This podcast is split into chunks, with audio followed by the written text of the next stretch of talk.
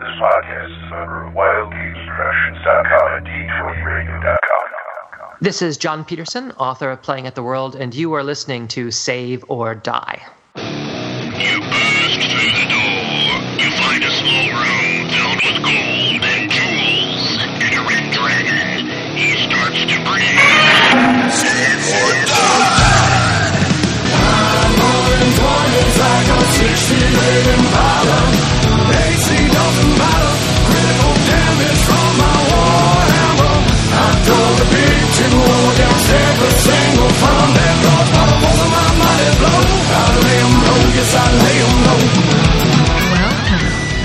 Save or Die podcast, a podcast about classic Dungeons and Dragons. Bring on your goblin hoes and band of oaks. Hulking zombies and kabobs. And oh no, no troll, don't slow me down, oh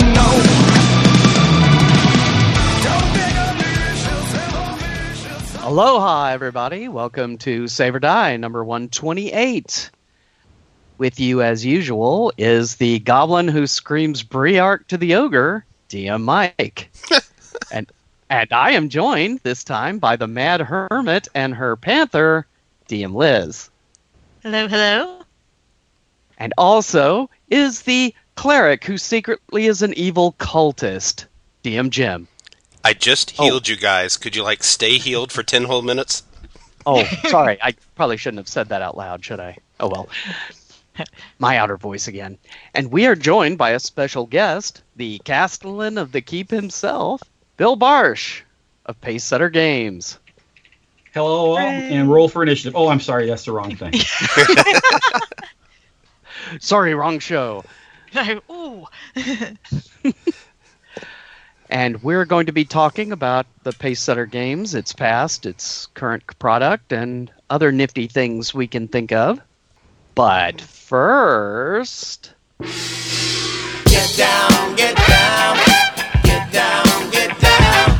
Save or Die email hot tub time machine. Come here, you scrumptious little beauty. Here I go once again with the email. Every week I hope that it's from a female. Oh man!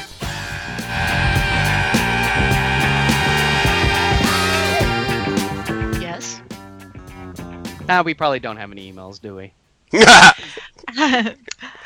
Au contraire, we have some very special emails this time around. Oh, see, you faked me out. I, at the last one, there was none, so. This this will teach Yeah. this will teach us to pop off at an episode. Hey, we hope this episode generates emails. Aha. Oh, I'm sure it will. I'm here. Lucky Bill. Lucky duck. Yes, we have some awesome emails. By the time Liz gets to the end of reading this first email, Bill, you'll have time to write one if you want to jump in. I was just going to say, if you need one, maybe I'll start typing, right? All righty. Well, our first email is from Tim Kask himself. And Tim is writing about our episode with Jon Peterson. And he says, In answer to your pleas for email, I offer the following in respect to the latest podcast about saving throws with Jon Peterson. Jon, you used a word that is very anachronistic when referencing leveling up, and I think the nuance is worth investigating. You used the term power level in referencing player characters leveling up. We, OS players, did not feel that we were increasing in power. We felt very strongly that we were increasing in skill levels. I believe the subtle differences in the implications of the two words are very telling in regards to old school gaming philosophy. We were getting better at being adventurers, not becoming power hungry megalomaniacs. That came later. Another heresy was uttered during the cast, this time, I believe, by DM Liz. Oh, you're in trouble. Haha, Tim Cassie at you. Hooray! anyway, the conversation was revolving around the increasing complexity of the rules of D&D and how they morphed into the constrictions of AD&D. Believe me when I tell you, as a card carrying grog of over 50 years, that it was not us old time gamers that wanted more charts and tables and stats and crap. Good grief, we could spend an entire day playing a miniatures game with three charts. We could play a monster board game with no charts other than a CRT, combat results table. In the for what it is worth department, my players have always, since 74, rolled their own dice for hits and saves. My philosophy has always been that I cannot be blamed for your crappy rolling skills. I have I have fudged die rolls too many times to count. Never once have I fudged one against a PC's best interests. There have been dumbasses at my tables at cons that certainly merited a random boulder, but I never did. I actually judge them a lot, or I actually fudge them a lot at cons, despite my TPK legendary. For the first hour or so, I will fudge, so the folks that signed up to play get something for their interest. After a couple of hours, all fudges are off. The sound of the dice has always been the DM's greatest psych weapon. Party dithering a bit? Roll a few menacing dice just for grins and giggles, and they usually get moving right along smartly. Tim Kask. Thanks, Tim. As far I can't answer for Jon Peterson. Um, I think when he used the ta- term power, I surmise that he meant it more generically than that. But yeah, it it, it could be taken either way. I think. Hopefully, Jo- uh, Jon Peterson will write in to rebut. Um, I, I didn't take it that way when I listened to it either. Um, I, I I know exactly what you're talking about. I, and I and I have to agree with Tim on the on the point that uh, in the early days of O, OD&D, and I wasn't there at the very beginning, but I wasn't there far off. I mean, I don't recall a whole lot of what we would consider say power gaming going on.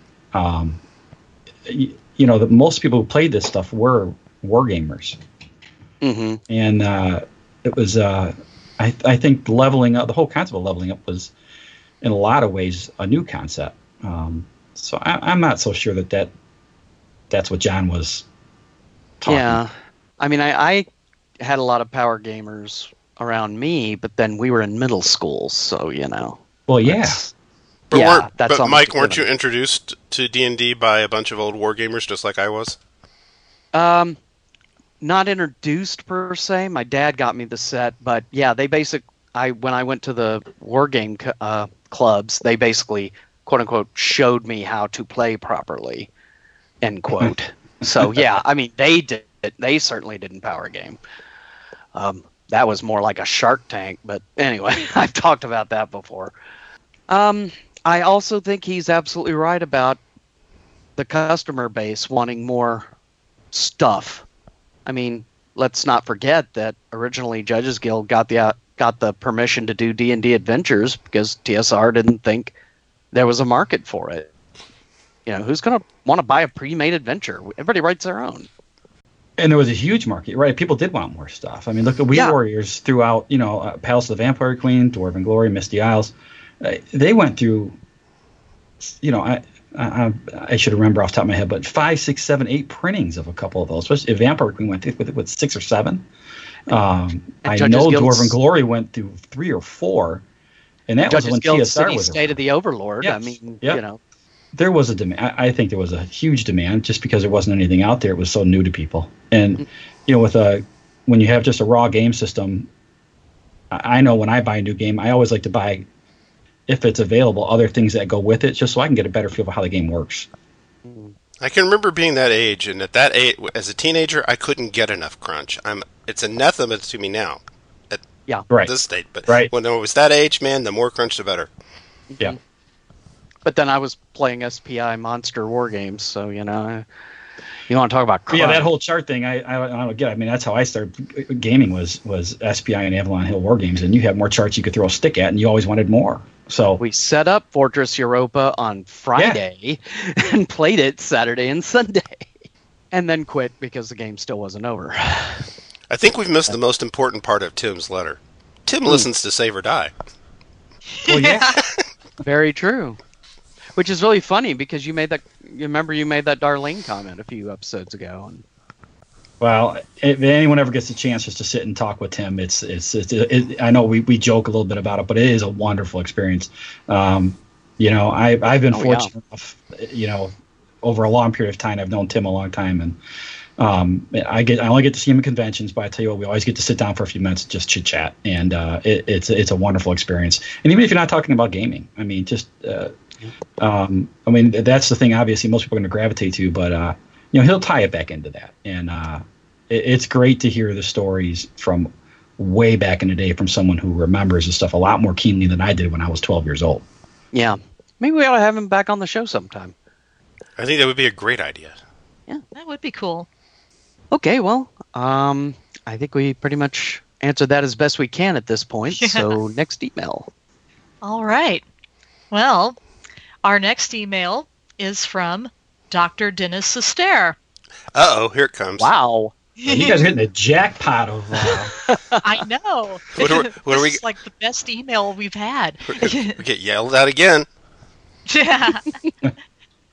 well, this is very brief. He says, you know, a very interesting discussion of the history and philosophy of saving throws. And thanks for the nice comments about bunnies and burrows. Dr. Dennis Sustare. Aw, Well, we They- didn't they get we, we didn't nice get yelled at at all. They were totally true. They were all totally true. Maybe we need to do another save for half and ta- and have him on to talk about bunnies and burrows. I'm, I'm hoping he does go ahead and run another Bunnies and Burrows game at next year's North Texas. Maybe this time I can get in on it. It was it Good was luck. awesome. Yeah, I know. It fills up like that. yeah, Oh, I well. was fortunate enough to play. Uh, he ran a D&D event at the first, very first North Texas convention. I was lucky enough to play at it, and we were playing in this little closet of a room. I tell you, it was one of the best experiences I ever had. It was just so much fun. He's he's uh, he's a class act all the way. Yeah, I remember playing in a D&D game of his called Tourist Trap, and it was a lot of fun. Yeah, But he's anyway. going to make sure you have fun. I learned two things at that game, that Bunnies and Burrows game he ran for that Liz and I got to participate in. One, he's a great GM, and two, if Jeff D's in your party, he's going to be the leader. Yeah. And and He Doctor took Sis- and and Doctor Sustare gave Liz's character fleas. yeah, well. All right, next email. All right. And our our last email is from Kevin Long. Kevin, And Kevin writes, Hi Liz and guys. in proper order. Ha ha ha. Jim, I really like your idea to try and have a fight every hour. My question is do you write your adventures to try and fit that? Or do you have an empty room and think, oh, it's almost been an hour or a little over. Here is a monster in this room. also, Jim was wondering if it was Goodman Games that did the reprints of all the Grimtooth traps, right? I went to the website to buy one but could not find it. If it is out yet, can you point me down the right path? Thanks, Kevin. Finally, an email on the topic I'm an expert at. You guys are usually Oh, always the, you guys are usually the smart ones. Um, uh, uh, okay, so uh, we we talked in an episode. I just said my personal jamming style is a, a judging style. I think I'm doing good if there's a fight, uh, one combat an hour. And no, I do not write adventures that way. Uh, it's more uh, uh, you, you know judge finesse situation. And not like you described, where there's an empty room. Okay, let's put something in it. But just if the players start dithering, I, you know, I have the usual DM bag of tricks to you know Wandering monsters. get and- them to stop. Ar- you know, the, the the thing that's in the next room might wander, you know, down the hall or something. See what all the racket's about while they're arguing about how to divide the loot or something. You, you mean all the monsters don't stay perfectly still in each room waiting for the adventurers to open a door? Ah, I try. Well, no, of course not. Oh, Yeah, I'm playing the You've, monsters. you've the been mon- doing it wrong, Mike. oh, all these years. Man, uh, I thought it was like a hotel. The uh, second half of the email, I went back to check to be sure, and that email came in September 13th. So since Kevin has written uh, this email to us, uh, there's a brand new redesigned Goodman Games website that I hope uh, you found now, Kevin. Uh, it's very easy to navigate, and you just go to the online store and either hit, put Grimtooth in the search box or just go to product categories and select Grimtooth traps, and there's everything that Goodman sells. Uh, Grimtooth, all uh, versions of that Grimtooth Trap Collector's Editions available, and there are two DCC adventures written by Jobe Bittman, Steve Crompton, and Ken St. Andre, uh, with Grimtooth in them. So there's lots of stuff to get, and it's easy to get now. Sorry, the old website sucked. Obviously designed by a superior programmer, Uh, yeah, the new site. or a desperate one. Yeah. whatever works. All right. Well, thanks for the emails. And if uh, anyone was going to write in additional emails, where would they write them, Liz? Save or Die Podcast at gmail.com. Or our voicemail at 940 536 3763. And DM Kojo, we've got your audio audio messages, but we didn't have time to do them today. We'll do them next time. Guaranteed. Guaranteed. All right. Well, barring any announcements from anybody, I'd just like to make a quick uh, plug for the Grognard Files, episode six, parts one, two, and three.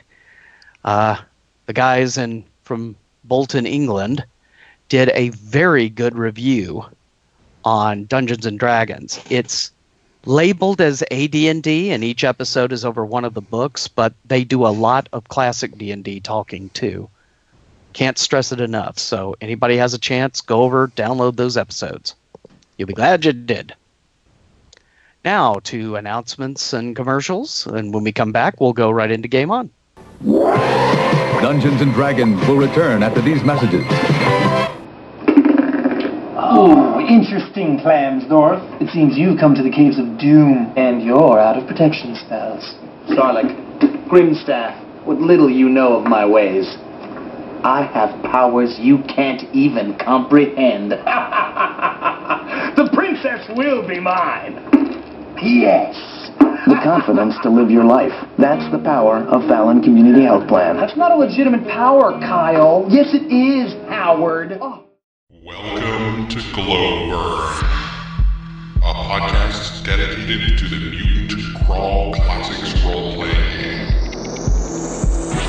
Podcast.glowburn.org.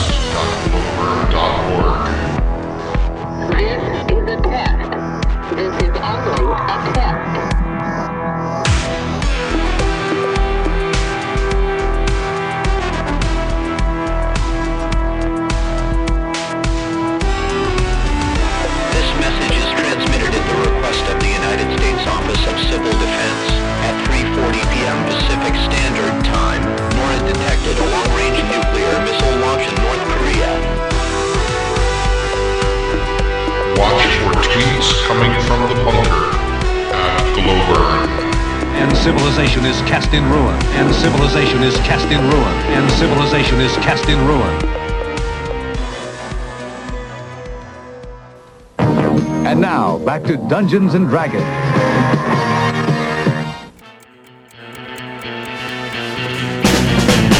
What are you doing? It's game time. I think I play too much. People say it's weird. We should cut back. That's insane. Game, Mrs. Hudson, is on. Okay! Game on! Game on! Invite said game on! Hop on then! Game on! Say it proud! Game on! Screw the crowd! Game on! No one else to please! Game on!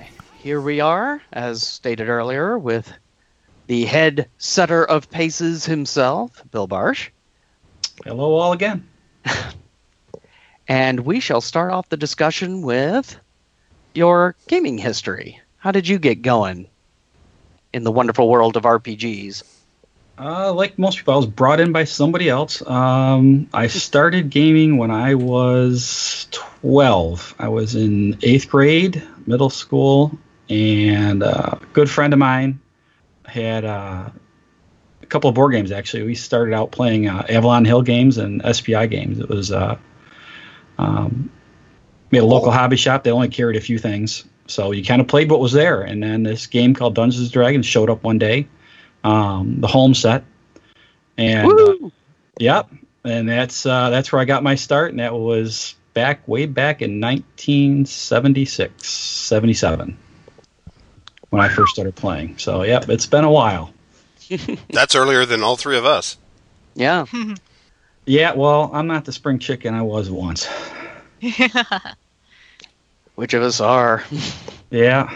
But okay, well, what does made you decide to get into becoming a creator of role playing supplements and Um, sure. It's uh, it's a great question. Um, I, I actually did uh, I did freelance work way back in the day, in my 20s and that kind of thing. I did some work for Task Force Games, actually quite a bit for them. Oh. Um, and uh, a, a few other things, small stuff. Uh, uh, Adventurers Club article, um, Hero Games, uh, that kind of thing. Um, and then I was, uh, you know, a lot younger than went in the army, did the whole college thing, got away from writing and all that. Got back, got a family, yada yada yada, like most guys.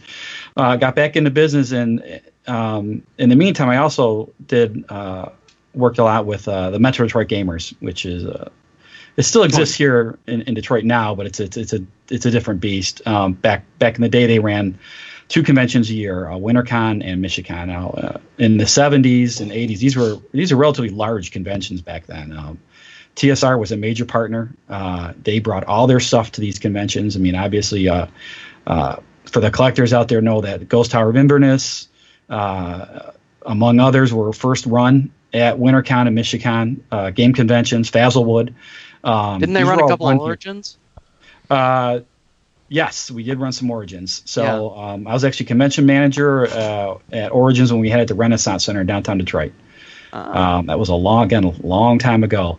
So we actually had a, uh, a monthly magazine or digest, if you want to call it, that went out to a lot of people actually back then. Uh, a couple of thousand, I think, at, at the peak. So I was the editor of that. So um, we wrote stuff for that. We had people submit stuff. I mean, it was a fanzine for the most part, uh, but it might mainly concerned with what the goings in and on of, of, of MDG back then. Although there was going back and looking through some of those lists, there is just a ton of stuff in there. I mean, we actually had license from TSR to write TSR adventures in those.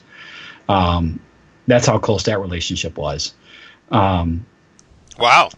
yeah, it'd be funny to see if it could actually push that envelope today because I don't think it was really technically never canceled. Um, uh, I don't think I want to get into that fight. But um, so I've been in and around it for a long time, um, and and to start my own game company and, and start producing modules was just an extension of one. The technology made it certainly a lot easier to do that than back in the day. Uh, you know, uh, the advent of the internet, where you could actually market this stuff without trying to go through a distributor and all that. Um, and you know, the whole OSR industry's exploded over that uh, ability. Um, so we started up in I started I think I started the company technically in 2008, um, but we didn't put out our first module until 2009. so Uh, how did you how did you get to become Pacesetter Games? Um, another really good question, and uh, I decided to call it Pacesetter Games. I again, I I've been fortunate enough to meet a lot of people uh, in my gaming life. I attended a lot of conventions, and then obviously my experience with MDG. I was a big fan of the old Pacesetter, uh, the original company. Um, uh, Mark Acres, Steve Sullivan. I mean, these guys were great people, um, and they created. They originally created their Pacesetter uh, because they basically split from TSR. They just didn't like the way the, the direction TSR was going. They created Pacesetter, created their games. Uh, these guys were all TSR people back in the day, and uh, but they just their vision of of what a game company should be, I think, was different than what TSR was becoming, and we all know that story. Um, yeah. and That was uh, what, 86, 87? Yes. Yep. Mid 80s. Um, so So basically, those guys didn't want to publish a gazetteer a month. Uh, No, no, no. And you know what? They, and and to give them credit, they they I, I know that the, the idea was tossed around of doing an uh, basically we call them you know a retro clone now, but a, you know a version of AD and D. Uh, uh, through Pacesetter, but they never that that never material obviously never materialized. I mean, Chill was just a, such a smash hit. Yeah, Uh, Chill was you know, great. It was a great game, and uh, you know it gave them the ability to create some other games. You know, uh, Time Master, solid game. Star Ace, you know, uh, delving into the sci-fi realm. Um, a couple of board games. Um, Sandman, Crypt World. Sandman's absolutely, you know, the product that needed to be completed more than any other in the history of gaming. I mean, it's just a. It, it, if you ever get a chance to pick up a copy of Sandman, just pick it up and read it. You'll you'll never regret it. Um, it's fantastic. Um, so I, I decided just when I and Pacer was long gone by the time I decided to to start publishing, but um, so I toyed around. You know what what am I going to call myself? I said you know what. I, Pacesetter's gone. I'm going to call myself Pacesetter Games and Simulations. We're, we're not going to do really any of their products. And uh, I made sure when I announced the company and we started doing things, uh, people can go, you know, what's this term we love now, fact check, right?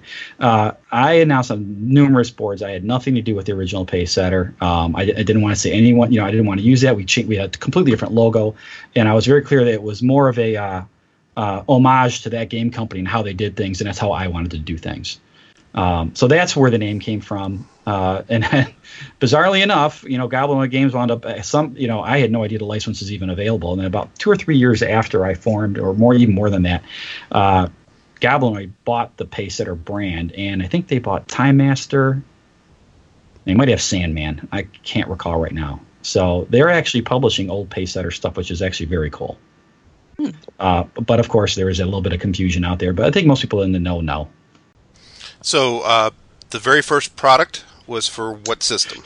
very first product was a and the reason you probably got me here was a bx product it was a moldvay expert set module the thing in the valley um, to this day uh, our highest uh, our most produced module uh, we were not a pdf company it was it's all everything we do is in print we're not print on demand and uh, to this day that thing still has tremendous has a great shelf life i'll put it that way um, but that yeah, was I like our first product I like what you did with encounters in that module. The various Yeah, terrain yeah. locations were were pretty. And that was another thing about Pacesetter. You know, the name kind of ties. We, we I, I really do try to do innovative things to some degree where it's even possible. We do like to do things a little bit differently.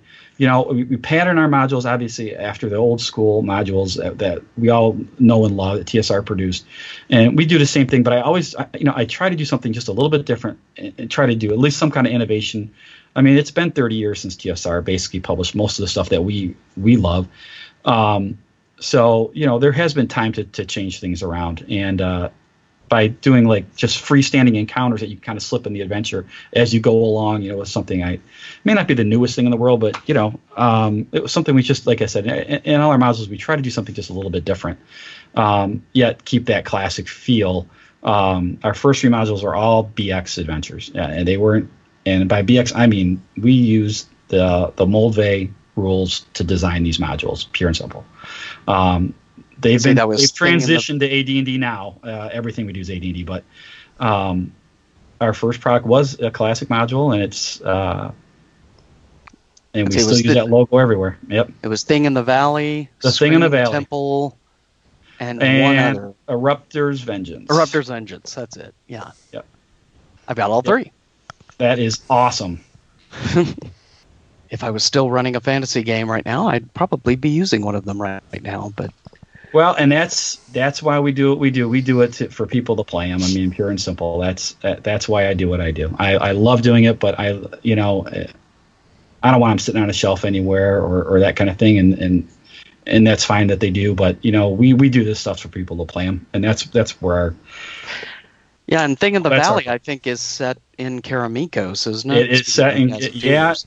Yeah, yes, it is. Uh, and there's references right in there, uh, exactly where it is. You can find it uh, on the map. Pull out your expert set and match things right up. Yep. This is what I love best about the whole old school Renaissance to begin with, because one way to look at it that people commonly take is, you know, they want to uh, fight about what's best. Should the, you know, this module was for BX, and I want to play AD&D. Why didn't you make it for AD&D? Or they want to argue which OSR company does the best products. And I, I see it differently as an embarrassment Taco. of Taco for. I wasn't going to mention Dungeon Crawl Classics, not then anyway. Well, no, I was I'm just saying it's when you were talking about AD and D. I was at time. Oh, oh, oh, okay. Anyway, um, I was going to say, what was I going to say? Oh, yeah, that it's an embarrassment of riches because there's every flavor and approach somewhere in the old school for all this stuff. Like you were just describing your particular approach at Pacesetter. Yes. It, and that's what I love about the whole. It's a rainbow of options. You can go get whatever it you is. want. and you know, as as much as is I, I love doing everything Pacer does. I'm an I'm an old school fanboy. I mean, I I buy stuff from everybody. I just enjoy it. Um, you know, uh, and, and it is it is a wealth of riches, like you say. There is so much different stuff out there from different people. It, it's fantastic to see.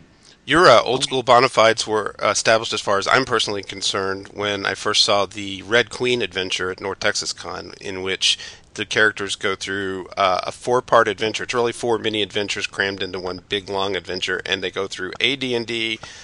Let me get it in the right order: Boot Hill, then Top Secret, and then Gamma World, Yes, all in one adventure. in that order. Yep. I mean, Yep. John. There's nothing more old school than genre mashing.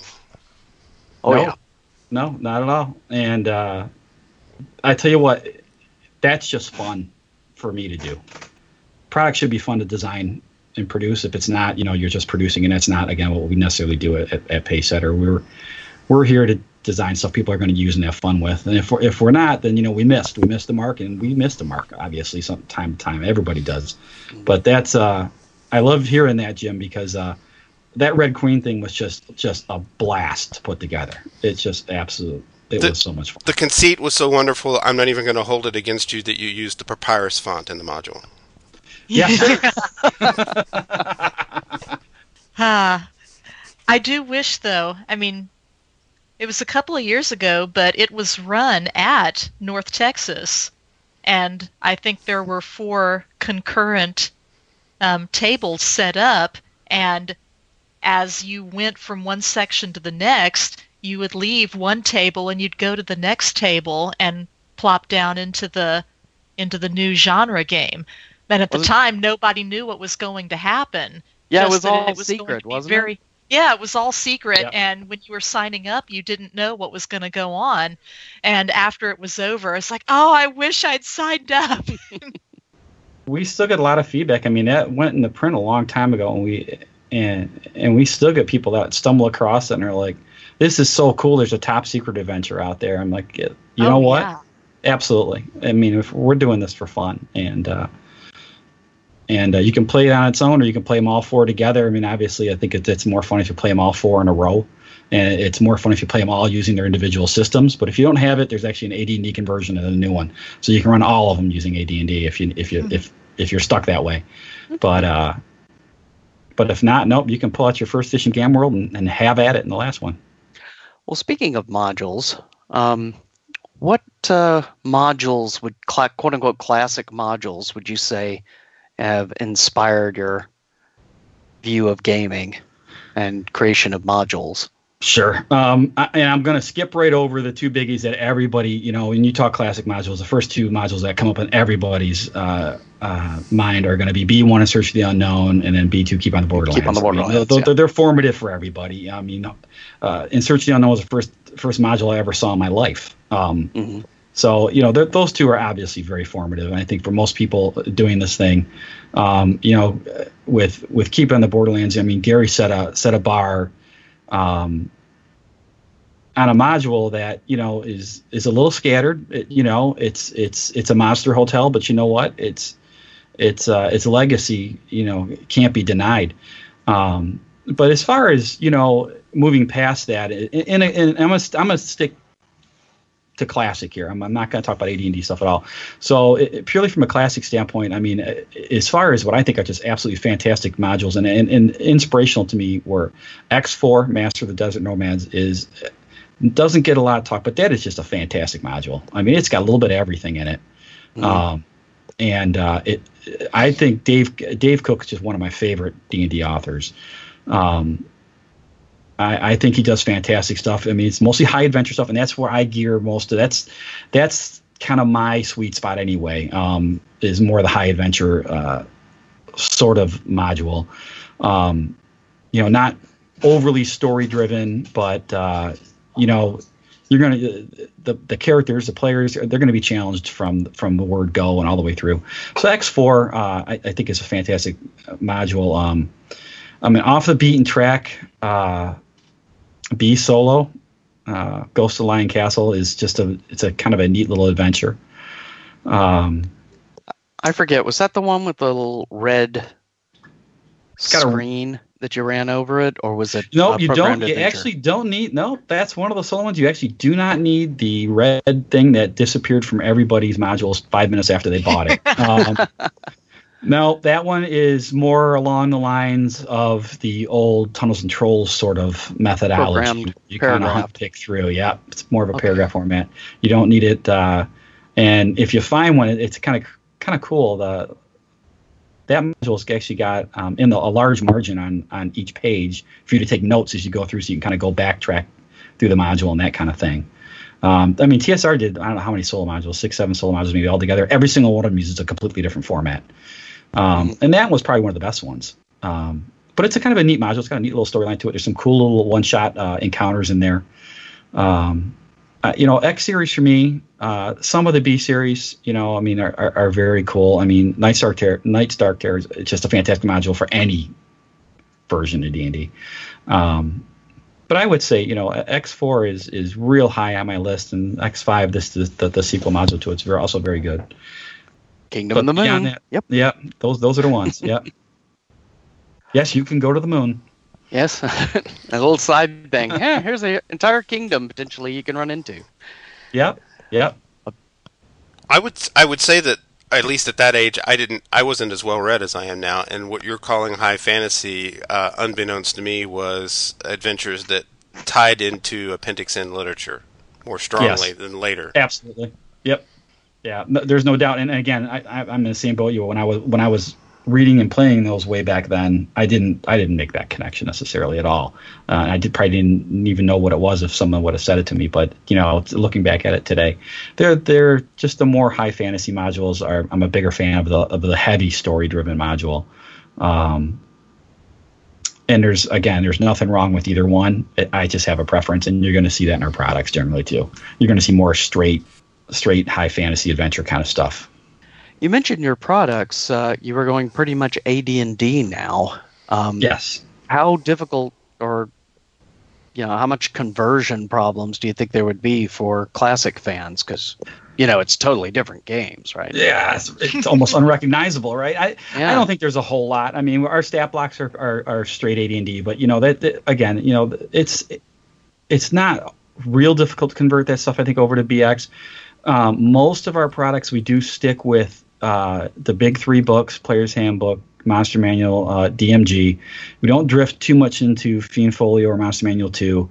Um, so most of the monsters again are, are you've got compatible versions in BX. Uh, we do lots of new monsters. Um, uh, everything we produce has got one to five new monsters in it, typically two or three or four, and then usually half a dozen to a dozen new magic items. Again, uh, easily convertible to BX. Um, Descending armor we've a- class, so it's already done. yes. Yeah. Yeah. So um, And you also give the THACO number. We do put the yeah yeah a little bit of, of second edition creep in there. We put a THACO in again. you know the the whole idea of, of a module should be you know you know someone once said you know a D&D module should, should make the, the the DM's life easier, and that has to happen. I mean you nobody wants to pick up a module and have to spend hours and hours and hours working it out just to get be able to run the thing. So we try to include as much information in it as we can. I don't um, wanna- make it easy for the DM to run, uh, and you'll see that even with our. Uh, we talked a little bit about the, the RCs, the thing in the valley, or, or Raptor's Vengeance. Or uh, there's there's we call them Q modules. No, they're Q modules. now. I think there's there's five of them all together. Those have actually actually got charts in them, like the old BX modules do, with each monster's uh, to hit number, hit points, armor class. It's in the text, but it's also on a page all the way in the back screen. Uh, it's like a chart, so you can just look up the monster and find out what a saving throw is. It's uh, we try to make things easier for the DM in, in, in that regard. Well, So- in defense of Thaco, in terms of classic D and D, my first character sheet was a classic D and D character sheet, the ones that had the little Tom Wham art on the front, and there was a matrice on my original D and D sheet of where I could fill in everything, every armor class, what I needed to hit, including zero. Kinda and like why the would you not uh, do golden that? Yeah, we- rods. Yep, we actually use that a, a virtual version of that character sheet. We do a lot of tournaments and that kind of thing, and and provide pre-generated characters conventions. We do a lot of this kind of thing. That character sheet is the basis of the character sheets that we use still use today for Pacesetter. I mean, we we pull it out there. All the all the numbers are on that character sheet. I mean. the- so, the my, so my point my point is it wasn't it wasn't called Thaco, but there it was right It on the wasn't called Thaco, but character there it sheets. is. Yeah. Yep, there it is. So, um, a- again, you know, the whole idea is trying to make things easier on everybody.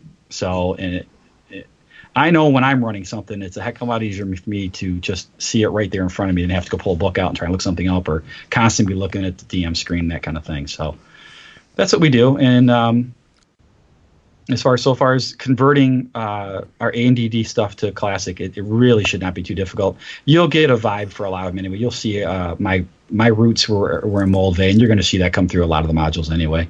You know, we do some other ones. We've got a couple swords and wizardry adventures out there that we've done. Um, and for you OD&D fans, I mean, we do have the rights to the Wee Warriors products, and because Pete Kerestan is just an awesome individual. Um, so we have reprinted Palace of the Vampire Queen, Dwarven Glory, Misty Isles, and the original reprints of those, or our original printings of those, had all the original OD&D, well, all the original content for the modules. Plus, we did an ADD conversion in there with it. So you have both.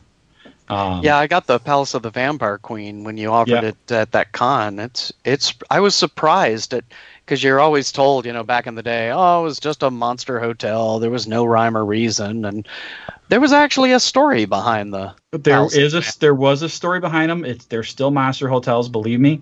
Well, Uh, yeah, for anyone but who hasn't picked up, yeah, one room you walk, you know, one room you're fighting a goblin, and next room there's a Type Five demon standing there. So, um, but Yes, you know, yes. there's nothing wrong with that. I mean, they're just there is a beauty to those adventures. Now, obviously, when we did our our AD&D conversions, you know, and, and we're actually uh, taking those modules and we're we're we're honestly we're just blowing them up. We're we're the the Vampire Queen has five levels in it. Uh, and oddly enough, Palace of the Vampire Queen has no actual palace in the original.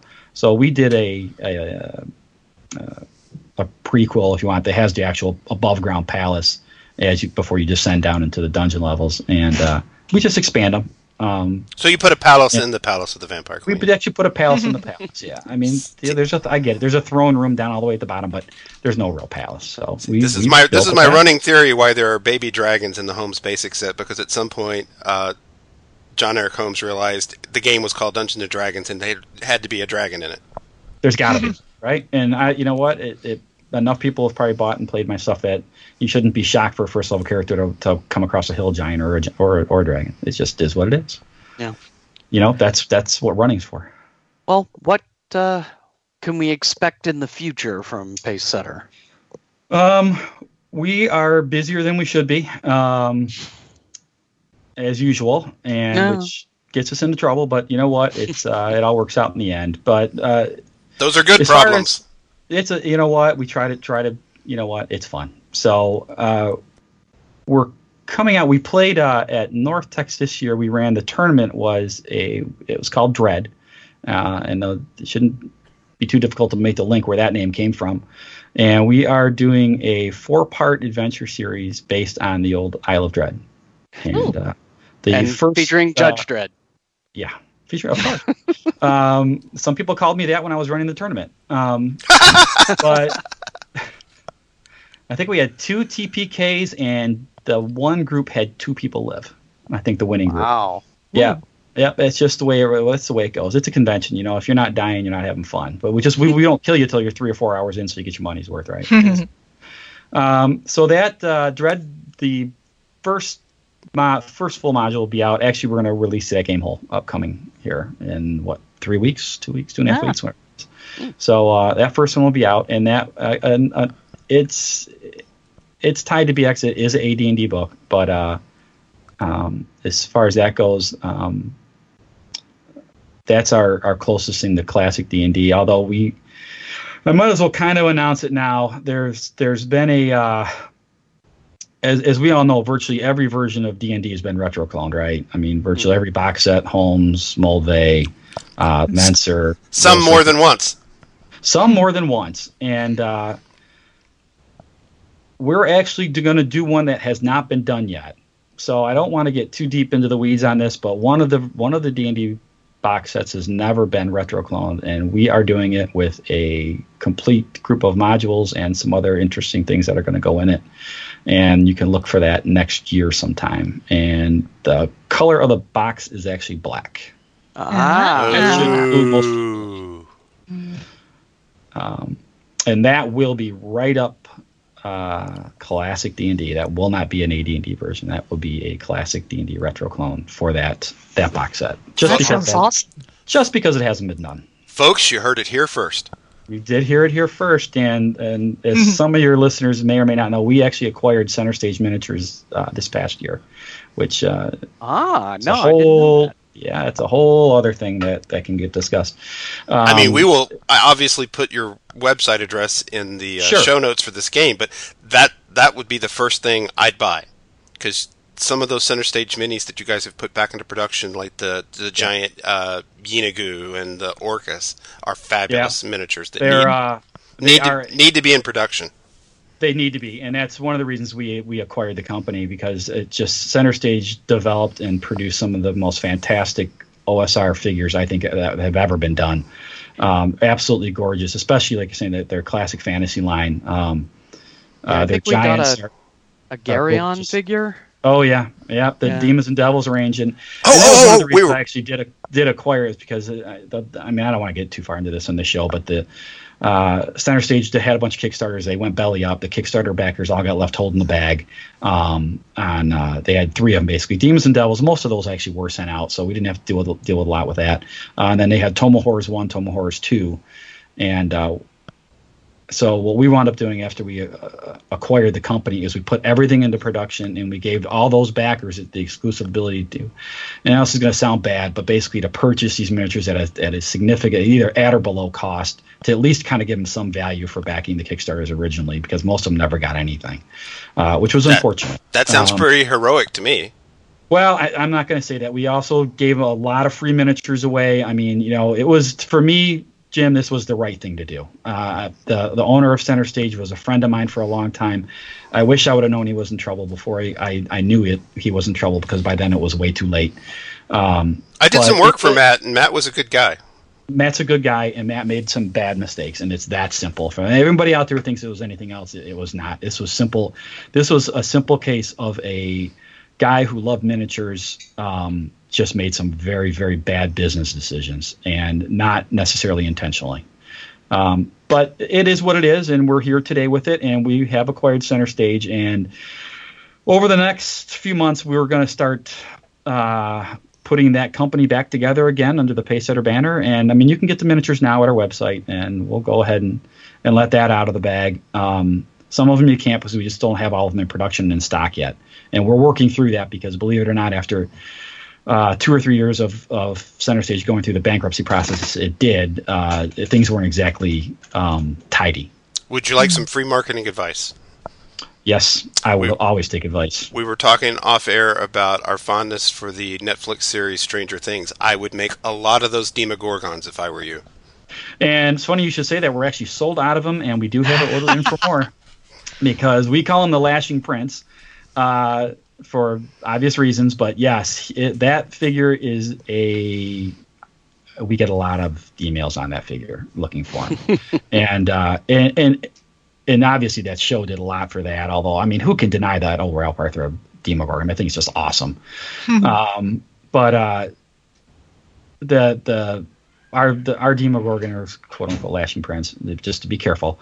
Um, it's a gorgeous figure, and he's huge. He's like five and a half inches tall. I mean, he's just it's just it's a gorgeous figure, and uh, that's a credit to what to Matt Solars did with Center Stage. Not had nothing to do with me. Well, we're Um, he- we're all bigger as players than we were in the '80s, so it's only fair that the minis scale up. well, it was funny. I think uh, it- I think it was just you guys talking about 25 millimeter versus 28 millimeter, and and you know Yeah. 32, that kind of yeah. thing. and and everybody gets that, you know. And oh, that reminds me of something else. I, I know you guys might be interested in, but um, all of our stuff's done in 28 millimeter. But you're right, we're all getting older. I mean, I need reading glasses all the time now. So you know what? Miniatures got bigger. It just is what it is. Um, that was Liz's theory. yeah, and I I I, I agree with mean, it wholeheartedly. I, I- mean, I, I pull out a 25 millimeter figure and put it against a 28, and I, I it makes a difference to me. It's like I got reading glasses in almost every room of the house, Yes. I carry a set in my purse. I have a set at work at my desk. You know, I like- keep a set in the car. You uh, you're preaching to the choir on that one. But I, I before I Reading, reading glasses wouldn't mem- cut it. If I had to paint a 25 millimeter today, I would need the Mole Man jeweler's goggles. Yeah, and and to be perfectly honest, I'm not I'm not a painter at all. I I mean I'm not very good at that kind of thing. So all this stuff again, this is going to be part of the center stage uh, slash Pacesetter now uh, miniatures company. Is we've got a lot of work to do with getting these figures out to people, get them painted, and get some copies into us and all that kind of stuff. So anybody out there is interested in painting miniatures, let us know. Um, but I know you, you guys brought up the the 25 millimeter and miniatures and the Guthrie line came up. We get, I can tell you right now, and, and hopefully this catch a lot of your listeners. Um, we get a lot of questions because Center Stage Miniatures owned the Guthrie line prior to the bankruptcy. Um, Oh. It's since gone to somebody else, but that somebody else will probably most likely. I've already been in talks with them. Th- there'll be news coming from us regarding the Guthrie line in the future, and it won't Okay. be too far off. It's going to be a little while, but uh, they're, I'll- out there. My They ear out.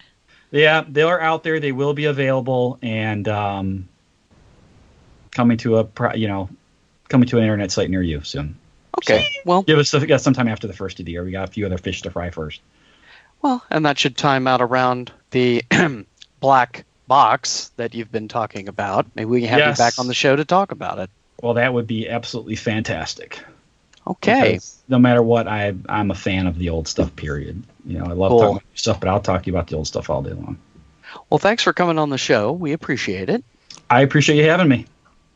And once again, we look off toward the distance of the dusty Bill Bixby Road, heading off to another adventure, 129 probably in the future.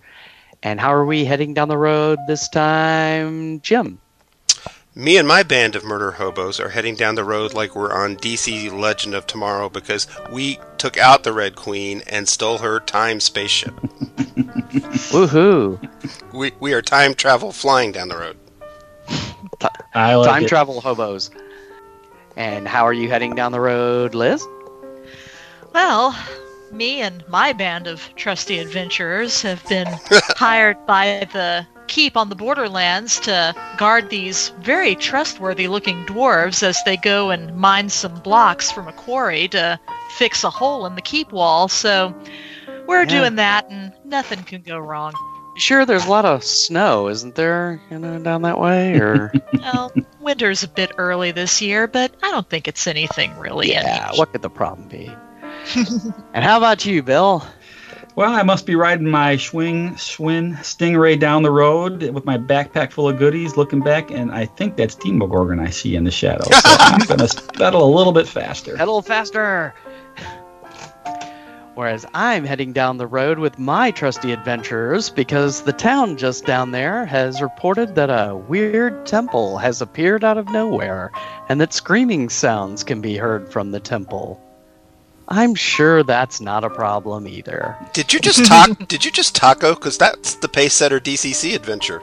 It is the DCC adventure. But it but it was a, a classic RC2. It first. was first. So I'm calling taco. So Nina, Neener. and Top we'll protect hopefully get to where we're going and see you guys at 129. See ya. Bye bye. Goodbye, all. Free arc. And we are out. The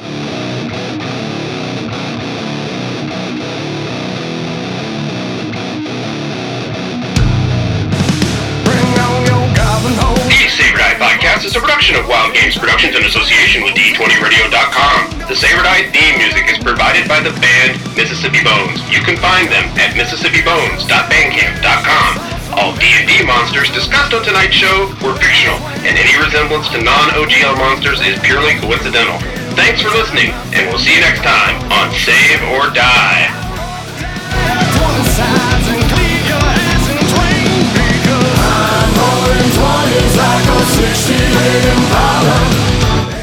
Well, Jim and I have tried to make it pretty clear that, okay, you know, be aware we're coming from the perspective of we're not huge fans of canned camp pre-gen campaigns, especially really detailed. I came up in do-it-yourself days because there wasn't any of that crap. So I'm, I'm not the I'm not the target audience, and I and I try and eh, you know in a journalistic method acknowledge that each time we do one. You know, I'm Well, not the and let- target let me- audience, but Let me tell you something. Nobody liked these things because they couldn't give them away back in the day. Okay, um, so you know it, it- there's a little bit of selective memory going on with those things. I love them too. I mean, I think they're they're fantastic, but you know until you get back and you start reading them, you're like, wow, this thing really is a piece of crap. Production value is cool, great idea. You know, they were selling those things out of uh, in the shrink, brand new. They were selling them at Gen Con. Uh, TSR had like a clearance booth next to their giant castle back in the day. Mm-hmm. Um, they only did this for a few years, but they had them in milk crates. I mean, dozens. oh my gosh! Okay, and they were selling them for five bucks a piece.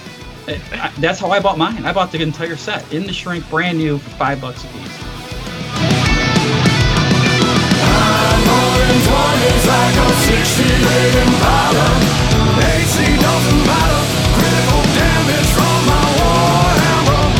Told the beat to single.